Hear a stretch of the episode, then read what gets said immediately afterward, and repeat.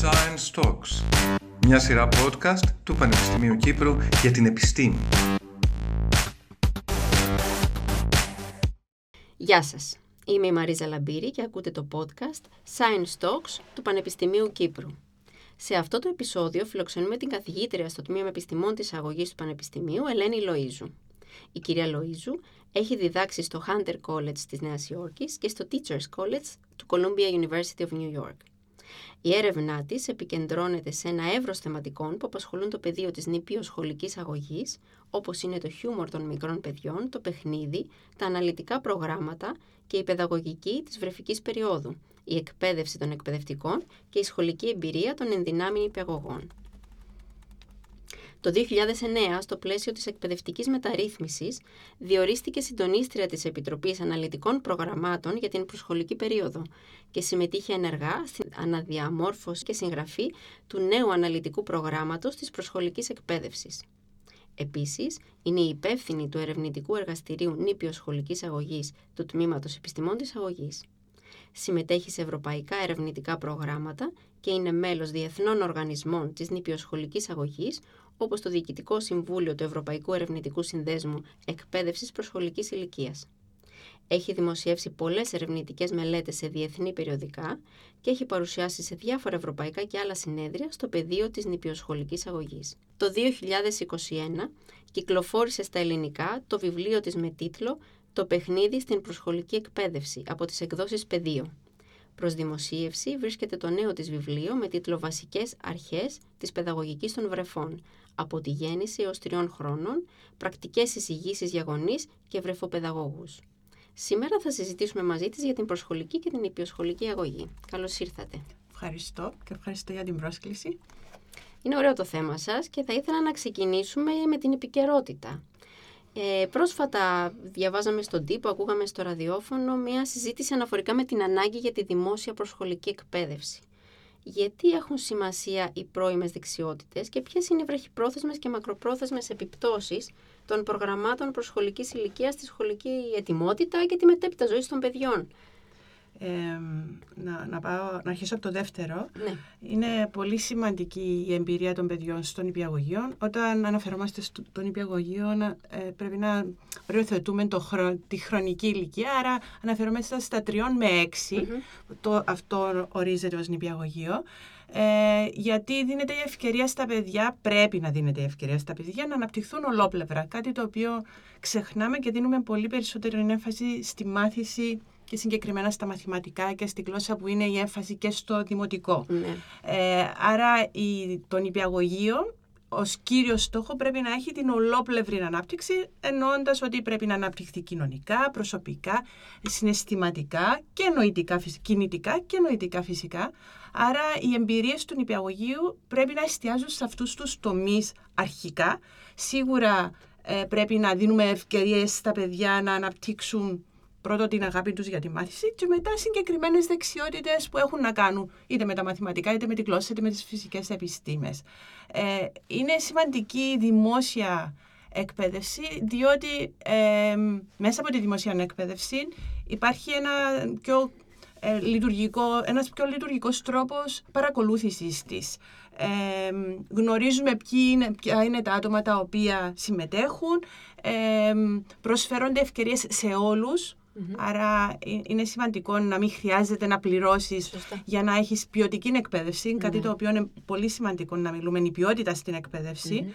Άρα ε, η έμφαση είναι στη δημόσια, πρέπει να είναι, εκτός και αν το κράτος ελέγχει με το σωστό τρόπο και την ιδιωτική εκπαίδευση. Δεν λέω ότι η ιδιωτική δεν είναι καλή, αλλά πρέπει να ελέγχεται με το σωστό τρόπο για να προσφέρει και η ίδια ποιοτική εκπαίδευση. Έχω την εντύπωση ότι υπάρχει ένα παράδοξο εδώ. Τα νηπιαγωγεία δεν υπάγονται στο Υπουργείο Παιδείας. Σωστά; Υπάγονται. Α, υπάγονται στο Υπουργείο Παιδείας. Ναι, ναι.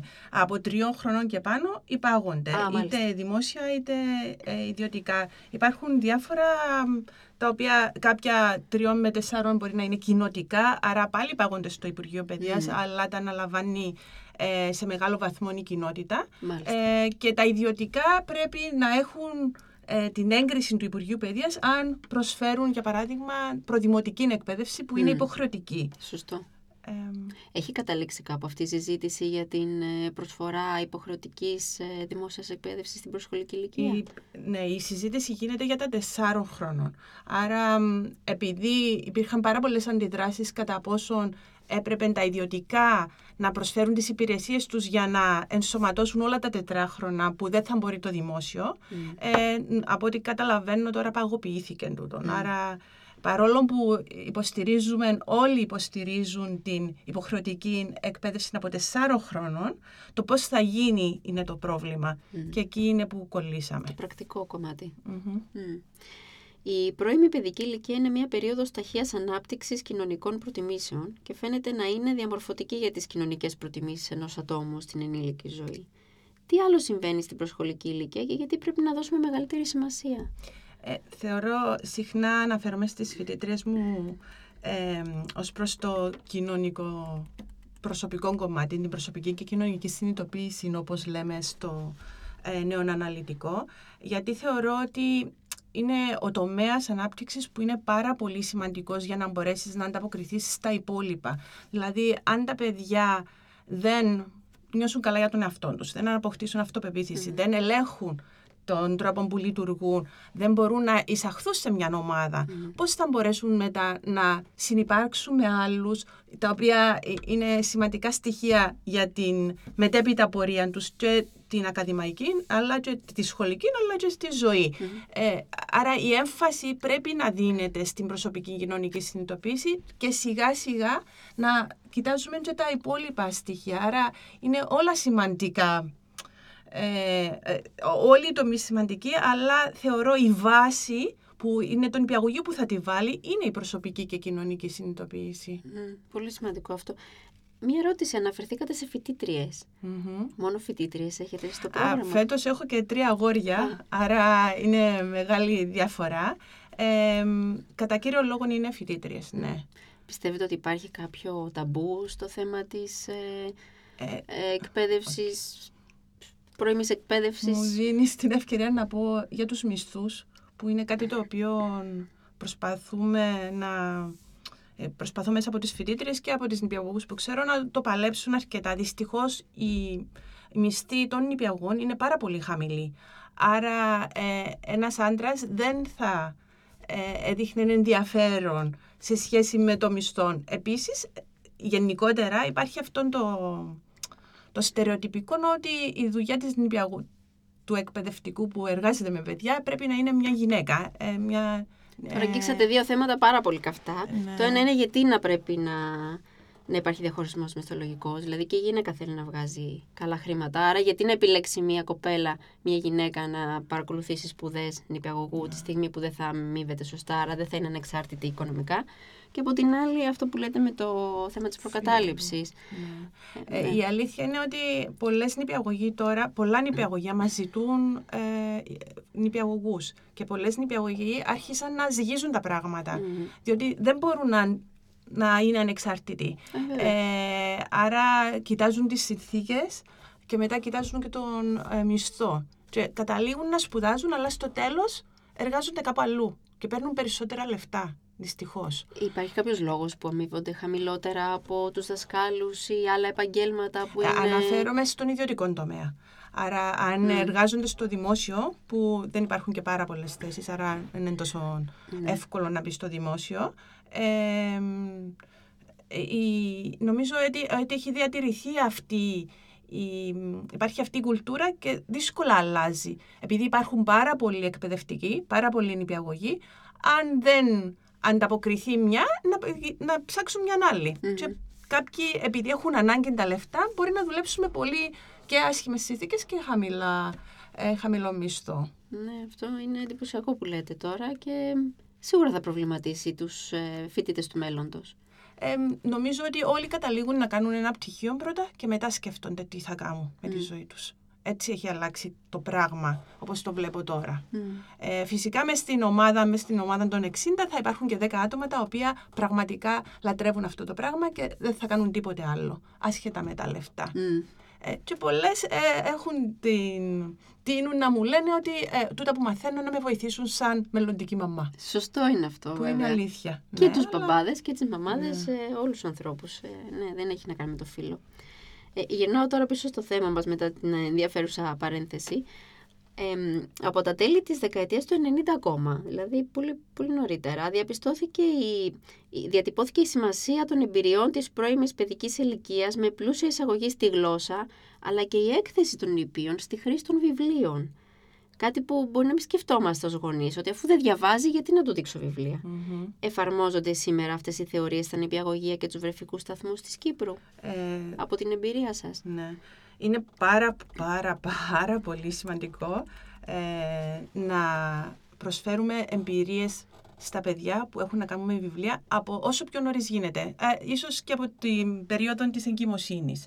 Θεωρώ ότι ε, και έχω- το έχω δει και από προσωπική εμπειρία με τις κόρες μου, αλλά και με άλλα παιδιά, ε, ο- ότι όσο πιο νωρίς τους δίνεις την ευκαιρία να έρθουν σε επαφή με το βιβλίο, ε, στην αρχή όσο πιο, είναι πιο μικρά, σίγουρα με χοντρό εξώφυλλο Ναι. για να μπορούν να, Φυσικό. να παίζουν κιόλας μαζί με το βιβλίο, τόσο πιο ε, εύκολη γίνεται η διαδικασία μετά όταν ε, θα πρέπει να χρησιμοποιήσουν ένα βιβλίο για να μάθουν κάτι. Αρχικά γίνεται για απόλαυση, χρησιμοποιείται σαν παιχνίδι από τα βρέφη, ε, αλλά σιγά σιγά εμπλουτίζεται πάρα πολύ το λεξιλόγιο τους, μαθαίνουν τις διαδικασίες χρήσης ενός βιβλίου και αναπτύσσεται τούτη η κουλτούρα. Είναι κάτι το οποίο ε, για πολλά πράγματα χρειάζεται να αναπτυχθούν από νωρίς για να μπορέσουν να τα ενσωματώσουν τα παιδιά και να τα αξιοποιήσουν. Άρα όσο πιο νωρίς διαβάζουμε στα παιδιά, τόσο πιο πιθανόν είναι να αναπτύξουν δεξιότητες οι οποίες είναι χρήσιμες σε σχέση με τη γλώσσα, είτε με το λεξιλόγιο τους, είτε με την επαφή τους με τα βιβλία. Ναι. Να ψάχνουν πληροφορίες μέσα από τα βιβλία. Άσχετον το ότι υπάρχει και η τεχνολογία, υπάρχουν, υπάρχει και το διαδίκτυο, αλλά η πρώτη επαφή με το βιβλίο είναι πάρα πάρα πολύ σημαντική. Είναι κάτι που αξιοποιούν, αυτή η γνώση αξιοποιείται στα νηπιαγωγεία σήμερα και στους βρεφικούς σταθμούς. Γιατί στο- μας λέτε από πάρα πολύ νωρίς, Ναι. άρα και στους βρεφικούς σταθμούς. Ε, τουλάχιστον στο αναλυτικό πρόγραμμα που αφορά τα των υπηαγωγείων από 3 με 6, έχουμε βάλει ε, μια ώρα η οποία ονομάζεται δομημένη δραστηριότητα αφήγησης. Κάθε μέρα είναι υποχρεωμένες. Υποχρεωμένες όσο μπορούν να... ε, υπάρχει μια ευελιξία, αλλά είναι υποχρεωμένες στην υπηαγωγή να διαβάζουν ένα παραμύθι στα παιδιά για σκοπούς διασκέδασης, όχι απαραίτητα για να το αναλύσουν, για να δουν τα γλωσσικά σημεία ή- ή το περιεχόμενο. Αλλά κάθε μέρα αυτή η δομημένη δραστηριότητα αφήγησης είναι υποχρεωτική. Γιατί θεωρούμε ότι είναι πάρα πολύ σημαντικό να έρχονται σε επαφή τα παιδιά με βιβλία. Ε, κάτι άλλο που πρέπει να αναφερουμε είναι και το περιεχόμενο των βιβλίων. Ναι, Άρα σε βέβαια. πρέπει να είμαστε και προσεκτικοί στο τι διαλέγουμε, γιατί υπάρχουν πάρα πολλά παραμύθια. Ε, πρέπει με βάση τις δικές μας αξίες και τι, θέλουμε, τι μηνύματα θέλουμε να στείλουμε στα παιδιά να προσφέρουμε Ναι. ευκαι- τα, τα σωστά. Τα σωστά, ο καθένας το ορίζει διαφορετικά, Ναι, ναι. είναι η αλήθεια. Αλλά και να τολμήσουμε ίσως περισσότερο να ψάξουμε νέες εκδόσεις, γιατί βλέπουμε πολύ συχνά και στο σχολείο βέβαια γίνεται αυτό, στο δημοτικό και στο γυμνάσιο, ακόμα διαβάζουν βιβλία, Κοκκινό σκουφίτσα και... ε, ναι, η- βιβλία τέλος πάντων δεκαετιών, που έχουν διαφορετική γλώσσα, διαφορετική ορθογραφία, άλλα μηνύματα που δεν είναι τόσο επίκαιρα στο σήμερα και έτσι τα παιδιά βαριούνται λίγο, γιατί δεν είναι σχετικά με εκείνα. Οι ιστορίες δεν μπορούν να τις Ναι. οικειοποιηθούν με τον ίδιο τρόπο αν ήταν γραμμένες στο σήμερα. Ναι. Υπάρχουν, υπάρχουν πάρα πολλά βιβλία και υπάρχουν πολλά τα οποία ε, έχουν γραφτεί για να, για να μεταφέρουν ιστορία που γνωρίζουμε από την ανάποδη. Για παράδειγμα, υπάρχει μια ολόκληρη σειρά από παραμύθια ε, από, με λύκους, οι οποίοι είναι καλοί Ναι, λύκοι. ναι. Στέλνουν άλλα μηνύματα Άλλα στα μηνύματα, παιδιά, που βέβαια. είναι πολύ σημαντικό να το κάνουμε. Να ξεφύγουμε από τα στερεότυπα. Ε, ναι, ναι. Ε, αλλά όσον αφορά τις προσωπικές εμπειρίες, επίσης είναι σημαντικό να διαλέγουμε τα σωστά ε, παραμύθια, γιατί υπάρχουν πολλά βιβλία τα οποία αναφέρονται στα συναισθήματα, ε, στο να κάνω φίλους. Αλλιώς θα το βιώσει το παιδί όταν βγει αυτό το μήνυμα μέσα από μια ιστορία, Ναι. παρά να είναι κάτι... Ε, είναι σημαντικό να κάνουμε φίλους. Ναι, Ε, ναι. είναι, τα πληροφοριακά παραμύθια είναι σημαντικά, αλλά η να, εμπειρία να των μεταφέρουν παιδιών... την πληροφορία και με το σωστό τρόπο και με το σωστό Και, περιεχόμενο. και μέσα από τη διασκέδαση, μέσα από την ιστορία. Ναι. Όχι άμεσα πάντα, παρόλο που κάποιες φορές χρειάζεται να πούμε κάποια πράγματα άμεσα, αλλά τα παιδιά απολαμβάνουν μια ιστορία και μπορούν να πάρουν τα μηνύματα μέσα από μια ιστορία. Σωστά. Θα ήθελα να μιλήσουμε και λίγο για το παιχνίδι. Στους περισσότερους πολιτισμούς το, φε- το παιχνίδι έχει πολύ μεγάλη σημασία για τα μικρά παιδιά. Τι προσφέρει, τι τους προσφέρει; Ωραία. Ε, όπως λέω και στο βιβλίο μου, ε, η αλληλένδετη σχέση του παιχνιδιού με τη μάθηση και την ανάπτυξη. Έχω πει ήδη για την ολόπλευρη ανάπτυξη. Το παιχνίδι όταν αξιοποιείται σωστά στον υπηαγωγείο ε, δίνει πολλές ευκαιρίες στα παιδιά να αναπτυχθούν ολόπλευρα αλλά και να μάθουν. Όταν λέτε σωστά, τι εννοείτε; Ε, να, να σκεφτούμε κάτι το οποίο έχει κάθε νηπιαγωγείο, έναν κουκλόσπιτο για παράδειγμα. Ε, δίνει την ευκαιρία στα παιδιά η εμπλοκή τους στο κουκλόσπιτο να πάρουν διάφορους ρόλους που έχουν να κάνουν με την πραγματικότητα. Μπορεί να προσποιηθούν τη μπαμπάς και ότι φροντίζουν ένα βρέφος.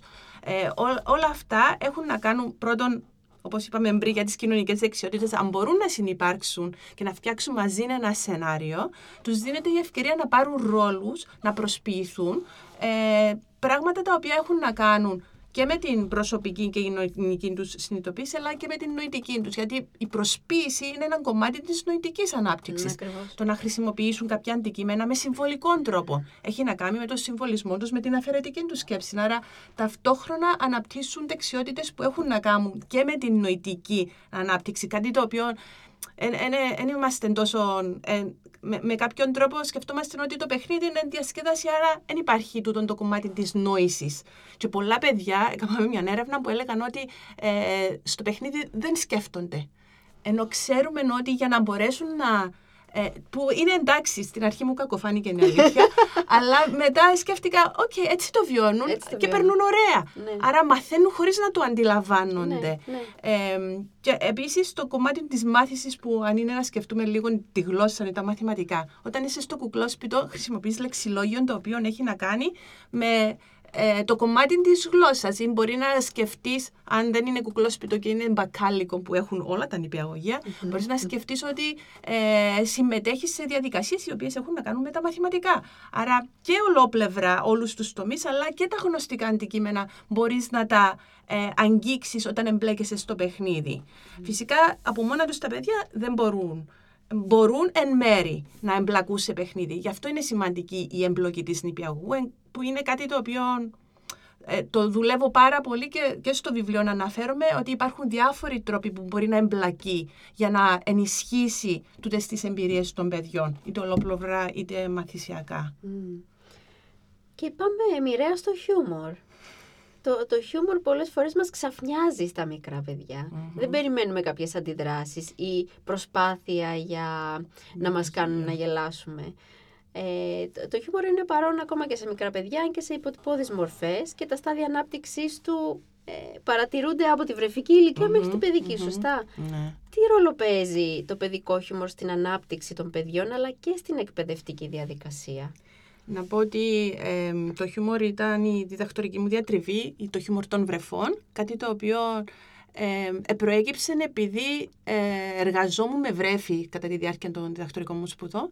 Και βλέπα ότι μια ομάδα παιδιών είχαν δημιουργήσει το, σαν, κάτι, σαν το δικό τους αστείο και γελούσαν. Και φυσικά ρώτησα την καθηγήτρια μου αν υπάρχει βιβλιογραφία για να μελετήσω. Μου είπε όχι και τότε άρχισα να σκέφτομαι, αχα, ένα ενδιαφέρον θέμα. Μάλιστα. Ε, άρα οι πρώτες μου μελέτες σε σχέση με το χιούμορ ήταν με βρέφη, όπου ε, παρακολουθούσα τα βρέφη στο φυσικό τους Τι περιβάλλον. ηλικίες δηλαδή, μιλάμε, πείτε μας ε, λίγο. 12 με, 10, με 20 24 μηνών. Μηνών, μάλιστα. Ναι. Ε, και ε, το διαφορετικό ήταν ότι μελετούσα τούτα τα παιδιά κατά τη διάρκεια της, ε, της καθημερινότητάς τους. Άρα ήταν σε έναν βρεφικό σταθμό, δεν ήταν κάποιο στούντιο ή κάποιο στούντιο, λέω, κάποιο ε, Εργαστήριο ερευνητικό. ναι. Άρα ε, ε, παρακολουθούσα τους μέσα στην φυσική τους Στο φυσικό τους πραγματικότητα ε, και ε, είδα ότι μπορούν να παράξουν αλλά και να απολαύσουν χιούμορ. Σίγουρα. Ε, κάτι το οποίο ήταν... Εντάξει, η βιβλιογραφία ε, ήταν από την πλευρά της ψυχολογίας και αναφερόταν και σε κάποια στάδια του χιούμορ, αλλά ε, εκα, εκατέληξα ότι, οκ, μπορούν να το κάνουν αυτό το πράγμα και αυτό το πράγμα έχει να κάνει τόσο με τις, την νοητική τους ανάπτυξη, αλλά και με τις κοινωνικές τους δεξιότητες. Γι' αυτό μιλώ για κοινωνικο-γνωστική ε, επίδραση που ή ανάδειξη ε, δεξιοτήτων που κα- έχουν τα βρέφη. Ε, ε, αναφέρθηκε σε δύο θεωρίες, αν θέλεις να το Θέλω. αναφέρουμε. Θέλω το βρίσκω Ε, πολύ ενδιαφέρον αυτό Η το κομμάτι. θεωρία της εμ, εμ, absurd, ε, του παραλόγου. Παράλογου. Μπράβο, που το έκλεψα από το θέατρο. Ε, όπου τα παιδιά ε, ήξεραν πράγματα τα οποία ε, μπορούσαν να παραβιάσουν. Ήξεραν κάποιες καταστάσεις και τις παραβίαζαν σκόπιμα. Για παράδειγμα, μπορούσαν να αγγίξουν τη μύτη τους και να πούν αυτοί. Ε, μπορούσαν να... Ε, ε, ένα πολύ χαρακτηριστικό ήταν έναν αγόρι ο οποίος έτρωγε το γιαούρτι του, έπιασε το γιαούρτι, το βάλε στα μαγιά του. Τι ωραία. τα, ναι, το, τα ε, ε, ε, ε, ε, ανακάτεψε και λέει σαμπού και κοίταξε και με είδε και χαμογέλασε. Άρα γνώριζε ότι δεν μπορεί να το κάνει αυτό, αλλά ήξερε τι σημαίνει το σαμπού και ε, παραβίασε τούτο, το, τούτη την πληροφορία την οποία γνώριζε. Έκανε ένα με σκετσάκι, ας πούμε. Ε, ναι, ή εν- μια άλλη έτρεξε στην τουαλέτα με το πανί και κάθισε και μου λέει πίπης. Α, μάλιστα. Ε, άρα γνω- ε, η, η- η- ε, η έμφαση είναι ότι το, το τι καταλαβαίνουμε είναι ότι μπορούν, έχουν κάποιες γνώσεις σε σχέση με το περιβάλλον γύρω τους ή που, κάτι που τους αφορά και τις παραβιάζουν σκόπιμα. Ε, και όταν ένα άλλο παιδί το κάνει, τότε γελάνε. Άρα, γιατί στο βιβλιογραφία του χιούμορ αναφερόμαστε στην παραγωγή και στην απόλαυση. Γιατί δεν είναι πάντα που ε, δε- μπορεί να απολαμβάνεις περισσότερο από το να μπορείς να παράξεις. Ε, και το άλλο το κομμάτι ήταν το κοινωνικό κομμάτι όπου ήξεραν τους κανόνες και σκόπιμα τους παραβίαζαν. Κάποιες φορές τους παραβίαζαν χωρίς να το καταλάβουν και όταν έβλεπαν την αντίδραση του ενήλικα ε, επειδή αντιδρούσε, το επαναλάβαναν για να πάρουν τη συγκεκριμένη αντίδραση. Ναι.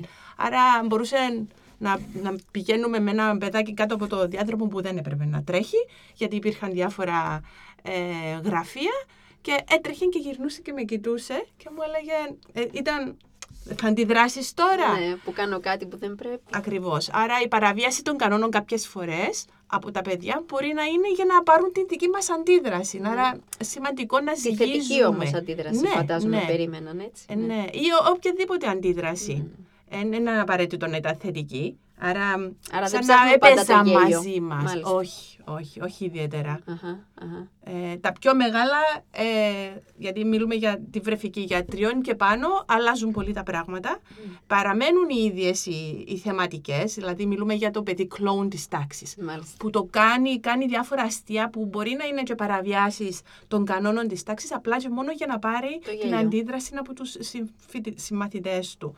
Ε, και σίγουρα παραμένει και το νοητικό κομμάτι είναι ότι όταν βλέπουν κάτι το οποίο ε, είναι, είναι μια συμφωνία ή να πα- το παράξουν στη ζωγραφιά τους για παράδειγμα, κάνουν έναν ουρανό πράσινο. Μμμ.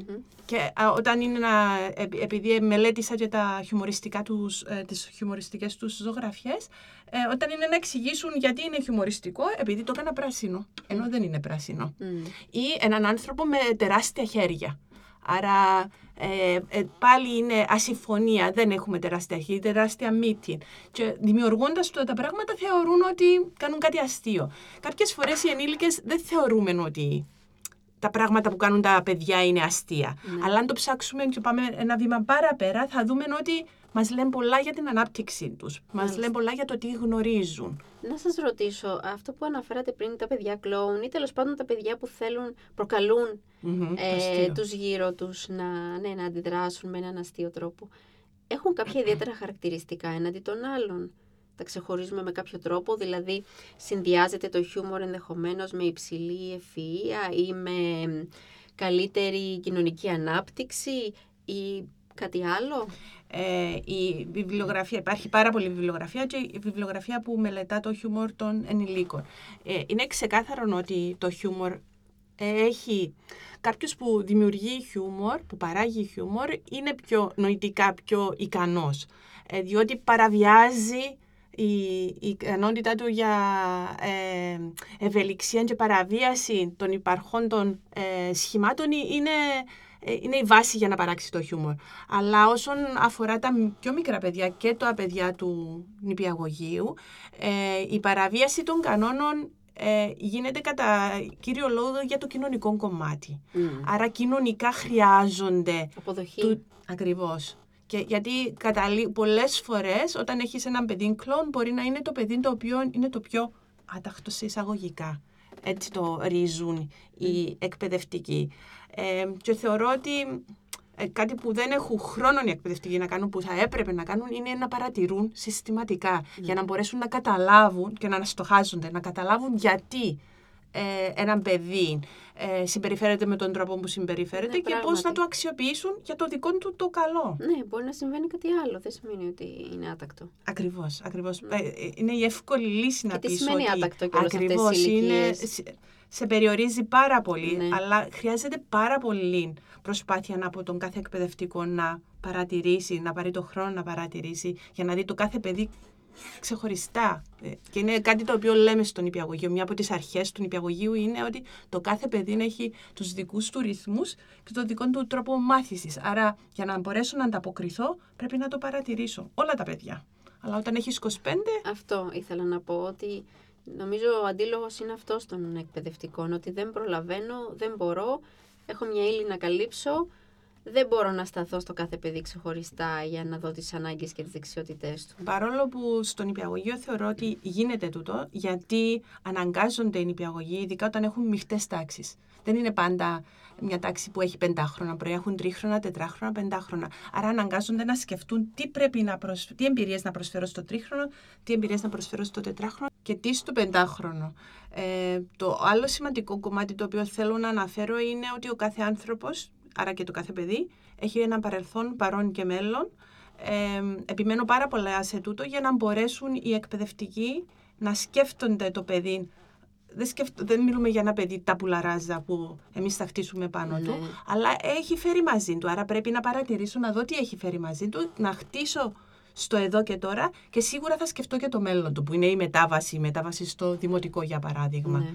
Άρα ε, ε, έχει τρόπους, απλά θέλει χρόνο και θέλει και ε, ε, αφοσίωση από μέρους του κάθε εκπαιδευτικού. Και ίσως και περισσότερη ε, επιμόρφωση; Γιατί αλλάζουν τα δεδομένα, η έρευνα προχωρά. Ε, ε, ναι, προχωράει η έρευνα. Δεν είναι απαραίτητο ότι αλλάζουν, αλλάζουν τα πράγματα για τα οποία πρέπει να κάνουμε, Ναι. αλλά ο κάθε, το βλέπω από το, στο κάθε σχολείο, χρειάζεται να έχει ένα άτομο εκεί για να μπορείς να του μιλάς, να μπορείς να α- αλληλεπιδράσεις και να σου δίνει ιδέες. Δηλαδή χρειάζονται όλοι να μιλήσουν.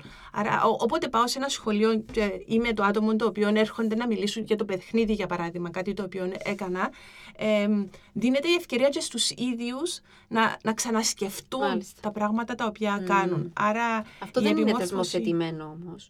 Δεν είναι κάτι που γίνεται από το Υπουργείο, για παράδειγμα. Όχι. Άρα είναι μια πρωτοβουλία δική σας, του τμήματος. Α, ναι, Το ναι, ότι ναι, επισκέπτεστε πολλές- σχολεία και μιλάτε Ναι, με ναι, εκπαιδευτικούς. Φυσικά, φυσικά, ναι. Ε, θεωρείτε ότι θα ήταν μια καλή ιδέα να θεσμοθετηθεί; Ε, θα ήταν υπέροχο να έχει το κάθε σχολείο το δικό του άτομο, το οποίο είναι υπεύθυνο για το αναλυτικό πρόγραμμα, για παράδειγμα. Σύμβουλος. Ναι. Για να μπορεί ο κάθε εκπαιδευτικός να, να ε, αναφέρεται στο τι έχει δει και το άτομο το οποίο μπορεί να γνωρίζει κάποια πράγματα περισσότερα ως προς τον προγραμματισμό να του δίνει κάποιες ιδέες ή να, να πηγαίνει μέσα στην τάξη για να βλέπει τι ακριβώς γίνεται γιατί με το να το μεταφέρεις κιόλας δεν είναι πάντα ε, αποτελεσματικό. Άρα χρειάζεται να έρθεις σε επαφή με το τι γίνεται μέσα στην τάξη, πώς αντιδρούν τα παιδιά. Γιατί πολλές φορές οι εκπαιδευτικοί μπορούν να πούν «Ναι, εγώ κάνω το, αλλά δεν». Ε, άρα χρειάζεται να υπάρχει τούτη η αλληλεπίδραση. Θα ήταν υπέροχο να έχει το κάθε Να σχολείο. μια πρόταση προς το Υπουργείο Παιδείας. Ναι. Ακούστε μας. Ακούστε μας. Ποια είναι η έρευνα με την οποία ασχολείστε αυτή την περίοδο; Ωραία. Εμ, τρέχω ένα πρόγραμμα στο ερευνητικό εργαστήριο νηπιοσχολικής αγωγής ε, με γονείς και παιδιά, Μμ. όπως την εμπειρία που είχες εσύ Ναι, πριν πολλά πριν χρόνια. πολλά χρόνια, ναι. Ε, και η- ο σκοπός είναι εμ, να δώσουμε ευκαιρίες στους γονείς να μάθουν πώς να αλληλεπιδρούν με τα βρέφη τους, με έμφαση πάλι στην ολοπλευρή ανάπτυξη και στη μάθηση. Έχω προσ... ε, ε, ε, με τη βοήθεια μιας δι- μεταπτυχιακής μου φοιτήτριας έχουμε μ, αναδείξει κάποιες μεθόδους με, τους οποί- με τις οποίες μπορούν οι βρεφοπαιδαγωγοί, έτσι τους ονομάζω για να είμαστε σίγουροι ότι μιλούμε και για παιδαγωγική και όχι μόνο φροντίδα, ε, μ, που μπορούν να χρησιμοποιήσουν για να αλληλεπιδράσουν με τα παιδιά. Και προσπαθούμε τώρα να δούμε αν αυτές οι μεθόδοι μπορούν να αξιοποιηθούν και από τους γονείς. Μάλιστα. Που είναι απλά πράγματα, αλλά ε, σημαντικά. Ε, και ε, μέσα, από αυτό το, ε, μέσα από αυτό το πρόγραμμα θέλω να δω κάποιες ε, ερευνητικές προσπάθειες που έχουμε κάνει, αν μπορούν να μεταφερθούν στους γονείς. Που είναι ένα μεγάλο κομμάτι. Η πρακτική πλευρά της μεταφοράς της έρευνας στην πράξη, έτσι, ναι. όχι μόνο στη θεωρία. Ε, ναι. Και ελπίζω ότι θα έχουμε. Το καλό είναι ότι στην ομάδα μας έχουμε και μπαμπάδες. Τέλεια. Μόνο μαμάδες. Τέλεια, ναι. να μιλάμε μόνο ναι. για ε, Θα ήθελα να μου πείτε δύο λόγια και για το καινούριο σας βιβλίο. Ναι, που σχετίζεται με αυτή την έρευνα. Ε, το καινούριο βιβλίο αφορά τις ηλικίες. Είναι και αυτό ένα εγχειρίδιο για το μάθημα μου ε, που διδάσκω στο Πανεπιστήμιο για τη βρεφοκομεία. Ε, σχετίζεται με τις ε, παιδαγωγικές αρχές των βρεφών από 0 μέχρι 3 και είναι ένα εγχειρίδιο το οποίο μπορούν να αξιοποιήσουν και βρεφοπαιδαγωγοί αλλά και γονεις και δίνει το θεωρητικό υπόβαθρο για το τι, ποιες είναι οι σημαντικές ε, εμπειρίες που πρέπει να έχουν τα παιδιά σε ένα βρεφικό σταθμό και πώς μπορούμε να, του, να τις ε, δημιουργήσουμε αυτές τις εμπειρίες αναφερόμενοι στις διάφορες πρακτικές που είπα πριν.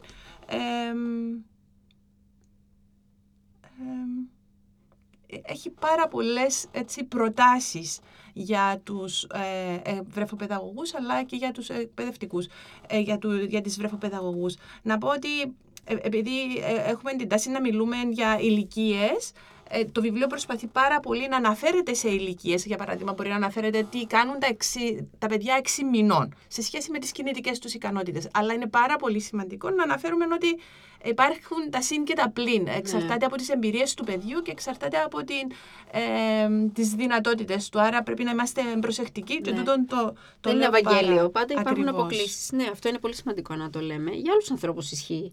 Αλλά καμιά φορά με τα βρέφη ναι. και τα παιδιά, γιατί ναι. και οι παιδίατροι σου λένε πρέπει να έχει φτάσει μέχρι εκεί τώρα στο ύψος, στο βάρος. Ε, στην, ε, δεν μπορεί να κάνει πύργο με πέντε του Ναι, άρα έχει πρόβλημα. Ναι, ακριβώς. Και, και δεν είναι αυτό. Πολύ Πρέπει να είμαστε πολύ προσεκτικοί. Ναι, Έχετε ναι. απόλυτο δίκιο. Ήταν πολύ ωραία. Σας ευχαριστώ πολύ για αυτή την ενδιαφέρουσα συζήτηση. Εγώ ευχαριστώ. Πέρασα πολύ ωραία. να τα ξαναπούμε. να τα ξαναπούμε. Σε αυτό το podcast φιλοξενήθηκε η καθηγήτρια στο Τμήμα Επιστημών της Αγωγής του Πανεπιστημίου Κύπρου, Ελένη Λοΐζου. Είμαι η Μαρίζα Λαμπύρη. Ευχαριστώ που μας ακούσατε. Για να ακούτε τα επεισόδια της σειράς Science Talks, εγγραφείτε στα podcast Science Talks στο Spotify ή τα Google Podcasts. Οι εκπομπές μεταδίδονται επίσης κάθε Τρίτη και Πέμπτη από τον UCY Voice 95,2.